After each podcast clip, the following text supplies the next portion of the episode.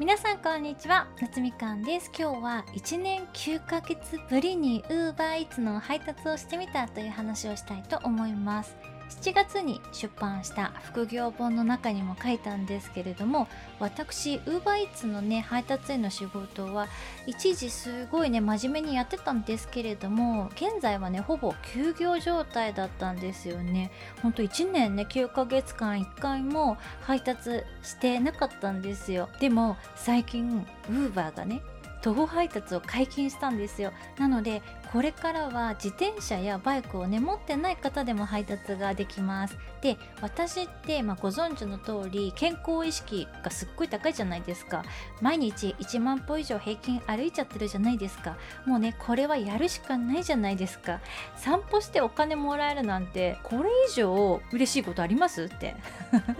清掃の仕事も軽い運動をしながらお金をもらえる最高な仕事だなって思ってやってるんですけれども、今度はね散歩しながらお金もらえる仕事にありついてしまいました。しかもいつやるかは自分で自由にね決められるんですよね。 Uber Eats って今1時間暇だからやろうとかも全然可能です。私にとっては Uber を自宅の近くでもがっつりできるっていう理由も、都心にね住んでいる理由の一つです。で、先日ね早速徒歩配達デビューしたらですね、1時間ちょっとでまさかのね2500円くらい稼げました。1件タワマン案件がねあったんですけれども、たった1件のお届けで1000円以上もらえて、バイクでね私が配達してた時に7キロとか走ってお届けした時の配達料金よりもね高くてびっくりしました。 Uber って徐々に配達報酬が下がってるんですよね。私の知り合いのね配達員情報によりますと、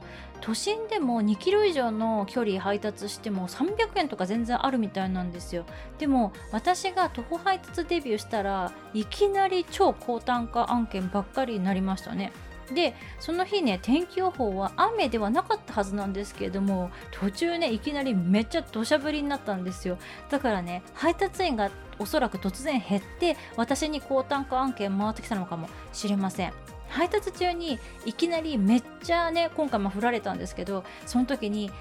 私今 Uber やってるなってねすっごい懐かしい気分になりました。配達してる途中に突然ね天気が変わってドシャッと振られることって結構あるんですよね。特にね雨装備してない時に限ってね振られるんですよ。バイクで土砂降られると本当に地獄で、寒いしヘルメットに水滴がねついて視界が最悪だし、バッグもね浸水するしね、ほんと最悪なんですよね。しかもお届け先がねまた高級タワーマンションとかだとねもう終わったって感じで、ずぶ濡れ配達員ってものすごい汚いものを見るかのような目線をね食らうんですよ。こういうね過去のね辛い経験がね一気にブワッとね思い出されてきて、すごくしんみりしちゃいました。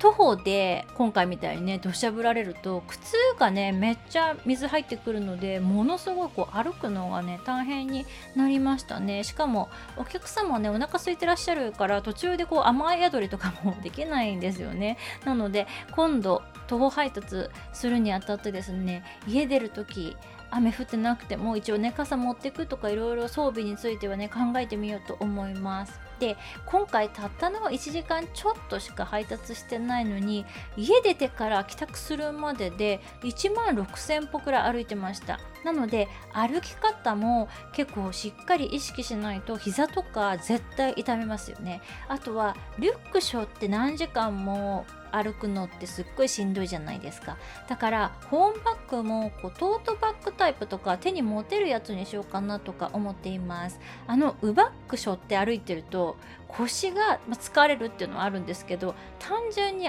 デカバッグ持って歩いてるとね目立つんですよね。いやこいつチャリ乗らねえのかみたいなね目線をいただくので、ほら私ね、見た目が気になるお年頃でございますので、これからちょっと良さげなねバッグを探す旅に出てきたいと思います。それではまた次のエピソードでお会いしましょう。バイ。